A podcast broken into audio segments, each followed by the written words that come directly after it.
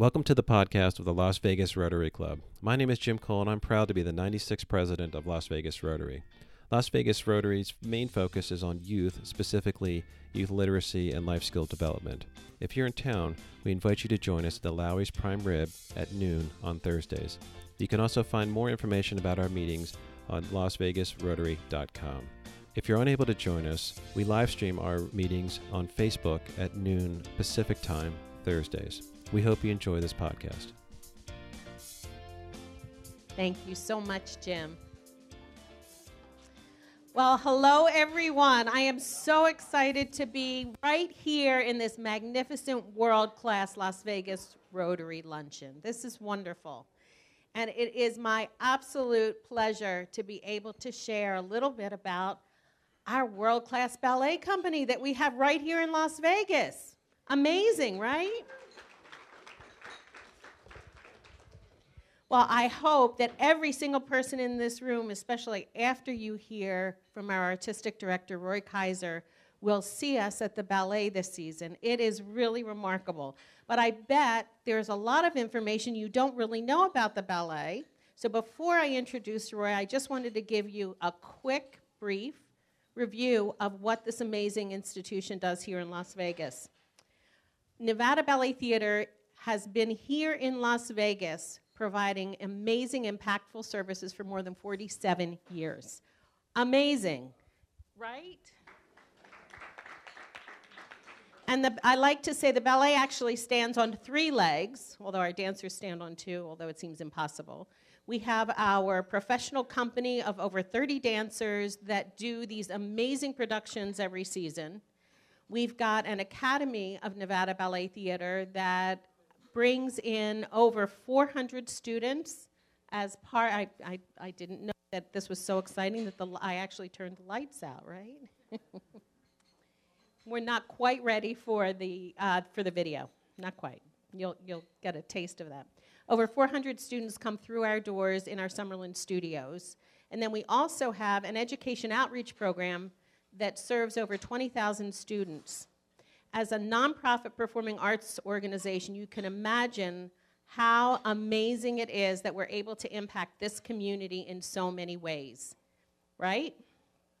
So I've seen this organization grow. We've moved into the World Class Performing Arts Center at the Smith Center, and we really needed to have a world class artistic director to help continue to expand the ballet.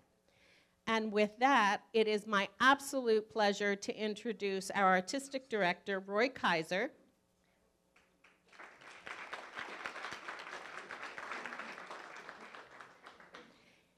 This amazing gentleman began as a dancer with his four brothers as a tapper. With amazing stints on television and across the United States after training with the San Francisco Ballet and the School of Pennsylvania Ballet, Mr. Kaiser rose through the ranks of Pennsylvania Ballet and eventually became a principal dancer of the company. Then was appointed the assistant ballet master.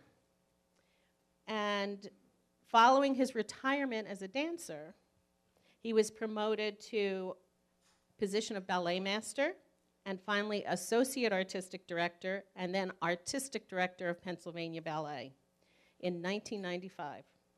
He currently holds the title of Artistic Director Emeritus, and fortunate for us, I was so excited in 2017, October, that he joined Nevada Ballet Theater. And without further ado, here is Roy Kaiser. Thank you. Thank you, Cindy. So, hi, everybody. I hear this is the greatest Rotary Club in the world. Yeah, is that true? Yeah. These gentlemen down here, they thought there were going to be ballerinas. They turned around. Sorry to disappoint you. Um, anyway, it is uh, great to be here. I always love it when Cindy uh, introduces me, makes me sound really important, right, and, and very accomplished. Um, what that doesn't include, though, is why I'm here. Not here with you today, but why I'm in Las Vegas. I moved here uh, a little over a year ago from Philadelphia. Is anybody else here from Philadelphia? Yes. Whereabouts? Perfect. Media? Okay.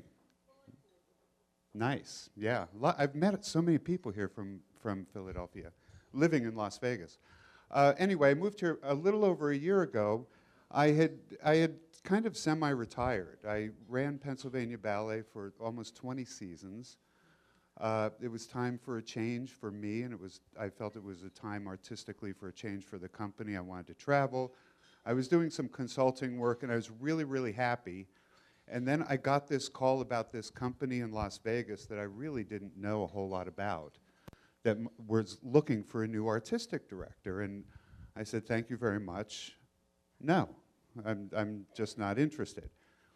They, they uh, pressed me a little bit and said, Just go out, just go meet the people and talk to the people and see what's going on in Las Vegas. And I had not been to Las Vegas for 25 years prior to this trip. So I had these very preconceived ideas of what this city was. Well, I learned really quickly that I was wrong. Yeah, I, I learned very quickly that not only was there a first class ballet company here, there was a first class, one, one of the most beautiful performing arts centers in the entire world, in our Smith Center. There's this community of over 2 million people. Who knew? I had no idea that there is this vibrant community that is looking at life, you know, not only on the strip but beyond the strip. And we, we have these our professional sports teams coming. Uh, as, as I mentioned earlier, the Smith Center, our, that new baseball stadium in Summerlin, I'm going to be living there. I can't wait to wait for that to be up and running. Uh, and I, I became convinced that that taking this company to its 50th anniversary and beyond, and developing it into a truly world-class arts organization, recognized not only by a broader community in Las Vegas, but recognized around the world as such, is totally possible. Not only is it possible, I think it's, I think it's likely. That's why I'm here. I'm here to give Las Vegas a world class ballet company, resident company at the Smith Center of Performing Arts, and you can applaud that. So, you know, to get us from here to there, there's a lot of work that we have to do. I want to expand our seasons. I want to develop new repertoire for the company, repertoire that will um, attract a broader audience. I'm walking right in front of your video, aren't I? Oh, it's not even running yet. Um, uh, uh, we need, we need to develop new work for the company. We need to, I personally am really interested in finding collaborative opportunities here in Las Vegas. There are so many artists, not just the performers that are performing up and down the strip and around the community, but designers, costume designers, and musicians and composers. And I'm looking, constantly looking for opportunities to collaborate and create y- work that is really unique to Las Vegas, things that could only happen here. Um, our upcoming program, which I'll talk a little bit about in a moment, um, of Firebird, uh, which is a rep program of four pieces, I've asked the music director of the Las Vegas Philharmonic, Harmonica, D- D- the- the- bu- bu- Donato Cabrera, to conduct our orchestra for this program. So there's a little crossover right there. How many, eh, has anybody here seen the company um, in, up and close and personal? I know, I know this gentleman, Jim, has. Great. So what's wrong with the rest of you? Huh? One of the other things that I've been doing a lot of since I got here is just trying to spread the word a little bit about the company. One of um, Cindy mentioned earlier that when she first moved to Las Vegas, she was she was you know very big into all of the arts and culture, but she had no idea there was a ballet company here. Something we still face in many ways. So I'm out speaking to the greatest Rotary Club in the world and other organizations not nearly as great as you um, uh, to just spread the word, create awareness about what we're doing, and ask people to come and check us out. I'm halfway through my first season. I'm going to give you just a little uh, uh, snapshot of what, what we are trying to accomplish and what we do, in addition to all of our outreach efforts and our academy and teaching the students. For me, what really is our public face and what the reason that we exist is what we put on the stage. Uh, we, we do five programs a year, including the Nutcracker. Our season runs basically from uh, uh, October to May every year, and we do all of our performances except uh, two of those series at the Smith Center for the Performing Arts. Uh, we open our season every year. This is, we just uh, just had our 11th season where we uh, put together a choreographer showcase, which is a very very unique collaboration between the dancers and artists of Nevada Ballet Theater and the dancers and artists uh, of Cirque du Soleil. How about that? Yeah, you doing that? you got to come see this thing. It's really amazing. It's the I've, I've seen it now for two years. I came out and saw it before I was, uh, or just as I was announced as artistic director a year ago.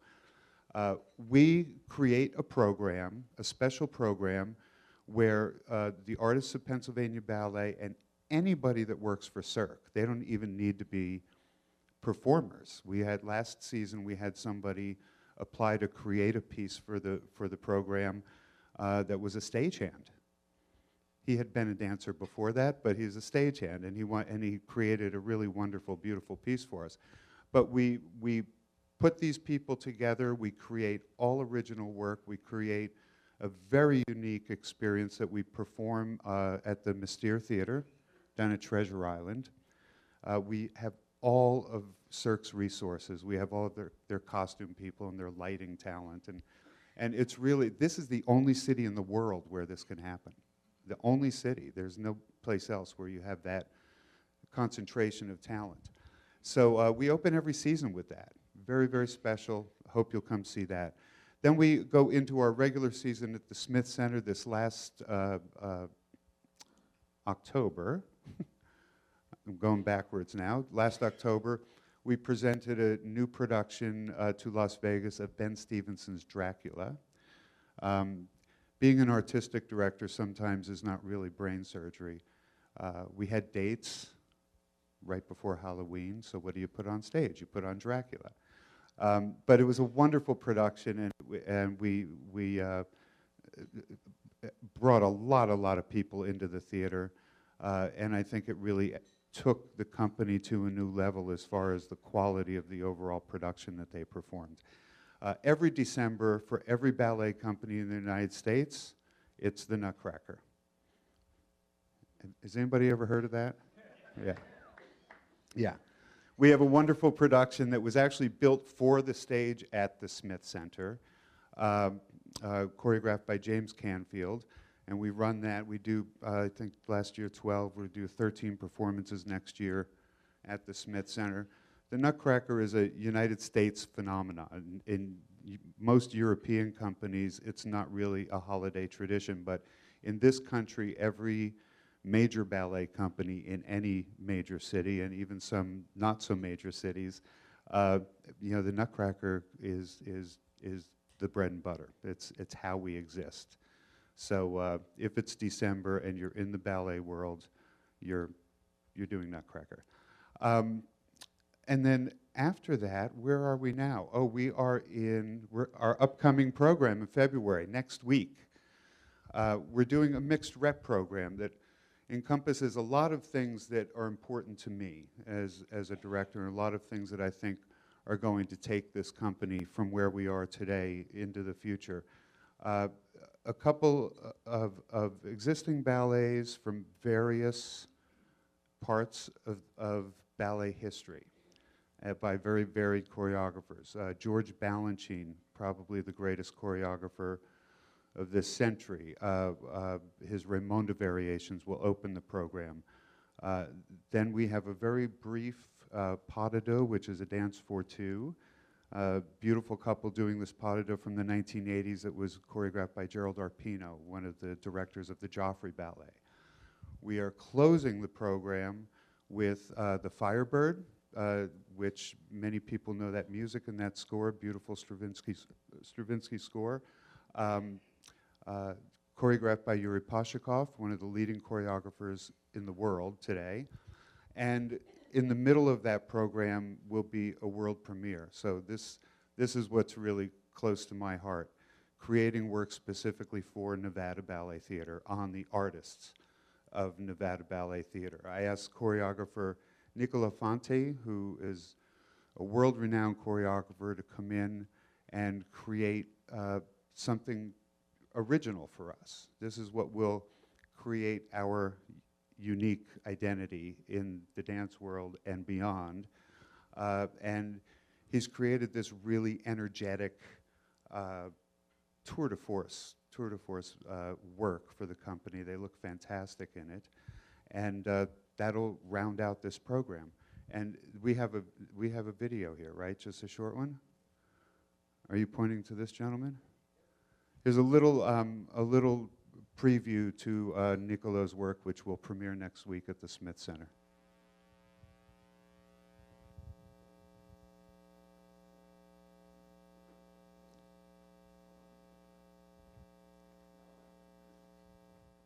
He's usually louder than that.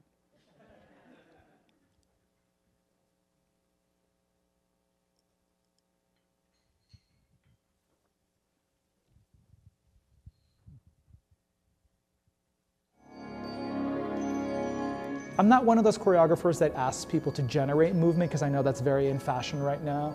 You know, you go in a room and you generate your own material. I, I don't do that, I'm not interested in that. But I do expect a lot of their own feedback. And whether that's even verbal, like speaking to me feedback, or it's just a physical kind of way of, of offering information to me as the choreographer, and I expect that in the room. That level of um, involvement creates identity. You know, you start to see who really is a star in the company, who really is super creative, who who can um, make a moment out of nothing. You know, I mean, I, I have no qualms about saying some some of the material I come up with is terrible, and then it takes a really talented artist to reshape it and be like, oh, actually, that's not so terrible after all. You know, that, that, that dancer really knows how to create a moment out of nothing. I mean, looking to the future of Nevada Ballet Theater as we lead up to our 50th anniversary and beyond, I think new work is critical. It's, uh, it, it creates a unique identity for the company and kind of separates us from other companies around the country and around the world audiences today have a very different uh, sensibility and, and different expectations when they come to a theater. And choreographers creating today have a very different perspective that choreographers had 100 years ago. Dancers today have a very different life experience than dancers had 100 years ago. So it's important to you know, bring all of those elements together and create something while, while again, it is classical ballet, uh, create something that's relevant today. The piece is inspired, I think, by uh, kind of uh, the idea of the ability to sort of rise above the earth as if you were, you know, inside a crane, and that you could be able to look down on civili civilization below and just be removed from it and have a, just a, a kind of a, a, serene moment of peace while you were watching, observing, um, and something about that ran parallel to the actual birds, cranes. Um, cranes do fly. Cranes love to dance. They have this really elaborate dance that they, they perform for each other. And then, of course, the whole mating ritual, which I think is very beautiful. Cranes are extremely monogamous. Once they uh, mate, they, they are mates for life. The primary music is a piece actually called Crane from an Irish composer called Donnacha Dennehy. I thought it was super powerful. There's a huge brass section uh, involved, lots of percussion, and then some really, really beautiful lyrical string sections in it, a lot of contrast. And um, when Roy said that you know we had the orchestra for this program, I really thought the, the piece would work out great, you know, to, to hear it live. Know, if you don't risk failure, I think you don't really get at success, true success. So I think you have to take the risk. And I found here that everyone was really, really willing and ready to take that risk, to just kind of go for it and see where this could go. And we've had a lot of fun in the process as well.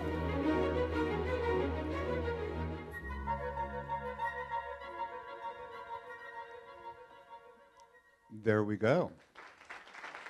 Yeah.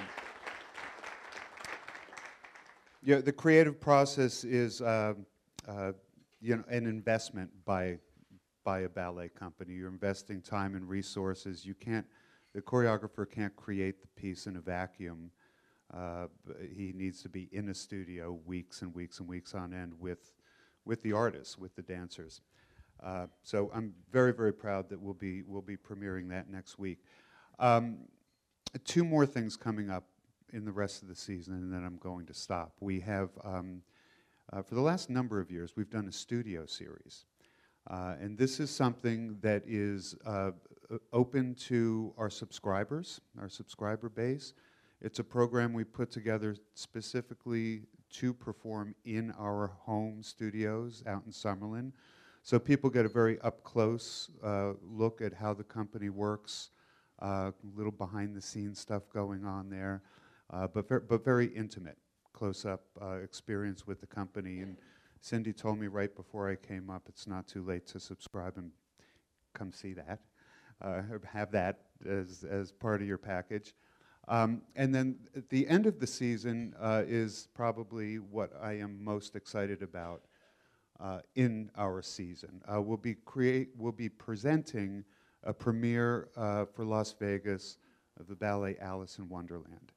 This particular production uh, was created by a choreographer by the name of Septime Webre, who is uh, currently the artistic director of the Hong Kong Ballet. And when I first saw this production, it just knocked me off my feet. I could not believe how spectacular the scenic elements were, how spectacular the choreography was. Um, as Cindy mentioned earlier, we have an academy with over 400 students in it. This ballet has approximately 50 to 60 roles for uh, the students in our academy, so they get to experience working side by side with the professional company. Um, it's really just a visually uh, stunning performance uh, production with a lot of a lot of incredible uh, special effects and and anyway, we just have a very brief uh, uh, promo here of Septime Webre talking about Alice. This is when the ballet was done at uh, Kansas City Ballet.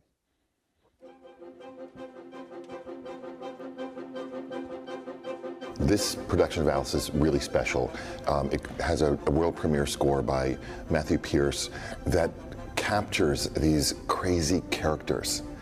Um, you know, the, the story is this collection of experiences that this young girl has. And each little chapter is wrought in such a humorous, outlandish way by Lewis Carroll. And I think Matthew Pierce did a great job in distilling the energies of those characters throughout the, the whole ballet. Um, and then layered on that are Liz Vandal's spectacular designs for costumes for, for those characters. I think that's part of the success of the story is that the each component is realized so fully by those great artists and these sort of energies distilled so well. And Alice's journey is is both believable and also so outsized and kind of trippy. It's a real experience. Our ballet tradition is passed by definition from one group of dancers to another. And every time that happens, the ballet is renewed and reinvigorated and reinvented. Um, and so my goal for the Kansas City Ballet is not for the dancers here to do it dance those roles just as they were created by the originators of the roles, but instead to reinvent the roles for themselves. So I'm here um, not just to tell the dancers what's right and what's not right, but instead to, to give them the authority to um, realize themselves in those roles. And that means uh, maybe stretching some things technically, Uh, and that actually means uh, maybe adjusting some of the steps to maximize the theatrical effect and dramatic effect um, for these artists.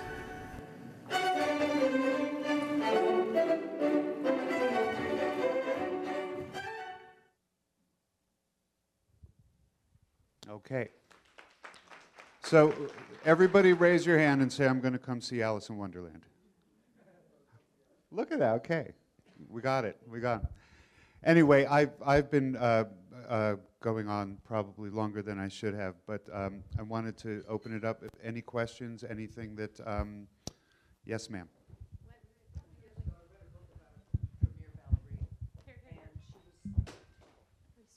That's okay. Anyway, she was describing the pain that a female ballerina goes through because of being on toe. Is that Yes. true? I mean, Um, her, her, her feet were crippled, basically. Feet, yes. uh, th- Uh, human feet were not really made to go into, you know, a, a, a shoe with a box like that and then to support all of your weight on it. So, I mean, you know, I, I can't really speak to whether it's, uh, to how painful it is. I know that dancers work very, very hard from a very young age to build up strength to, uh, you know, avoid most of those problems. But dance is a very, and this is a whole different conversation we could have. Dance is a very athletic art form. I mean, dancers are incredibly fit. They're uh, 20 times more fit today than they were when I performed years ago. They have so many more uh, options, you know, Pilates, and they have physical therapy that helps keep them healthier, and, and they can go in, they can have preventive measures so that their careers last longer. They're incredibly fit people um, uh, artists. So, yes, I mean, there is some of that. Hips go. I got a titanium one right here. yep, right on the left side. Um, but yes, yes, yes, sir. You want you want to join the company? no. Uh, ballet is beautiful. Is Swan Lake ever coming back? Yes, sir. It's the most beautiful ballet I have ever seen. Yes, um, I, I can't promise this at this moment, but as we speak, and I was actually just talking to somebody this morning, we're trying to secure production of Swan Lake for next season for us, okay, at the, at the Smith Center. So, yes. Which ballets would you like to bring to Las Vegas besides the obvious you? Yeah, you know, I, I have a very eclectic taste. That, um, I, there, there are many choreographers out there that I admire, uh, both uh, dead choreographers and living choreographers.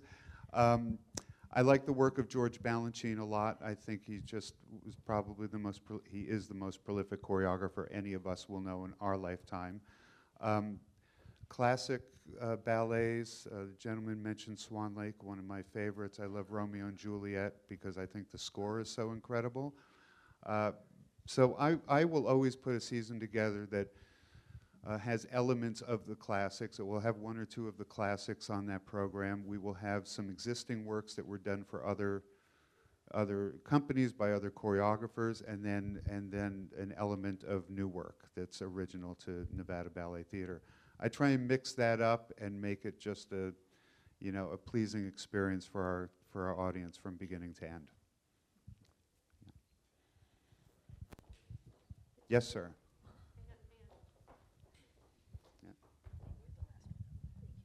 Why would uh, you be changing things if it's been proven, like Tchaikovsky's Swan Lake? Uh, it's been, what, over a 100, 200 years Yes, or so? yes. And you say that it's changing. Is it constantly changing? If uh, you've reached perfection, is there always room for improvement? Well, th- the thing with with uh, with ballet is that there's um, you never reach perfection. Any golfers in the room? right? So one of the most famous dancers of all time, Mikhail Baryshnikov, I'm sure you've heard of him. He is an avid golfer. And he was asked once, you know, why he enjoys golf so, much. he, so much. He said it's just like ballet. He said you work every day, every day, every day for perfection that you know you'll never achieve. So, so it's ever changing. And Septime talked in his video a little bit about how different dancers bring different things to the same to the same role. And that's another part of the art form that I find really interesting is that different dancers and artists can really change your experience in the theater doing the same ballet. Yep. We're good.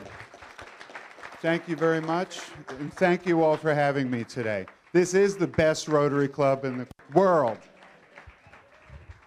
Thanks for sharing uh, your vision with us, Roy. And uh, we have a Share What You Can award, which we're going to give to you. And so this is, uh, we will feed a, a, needy veteran with a hot meal in your name. So thank you so much for coming in.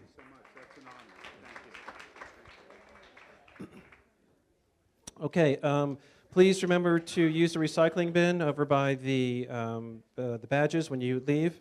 Uh, as we leave today, let's go forth in the world in peace. Be of good courage.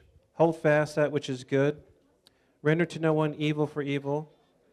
Strengthen the faint hearted. Support the weak. Help the afflicted.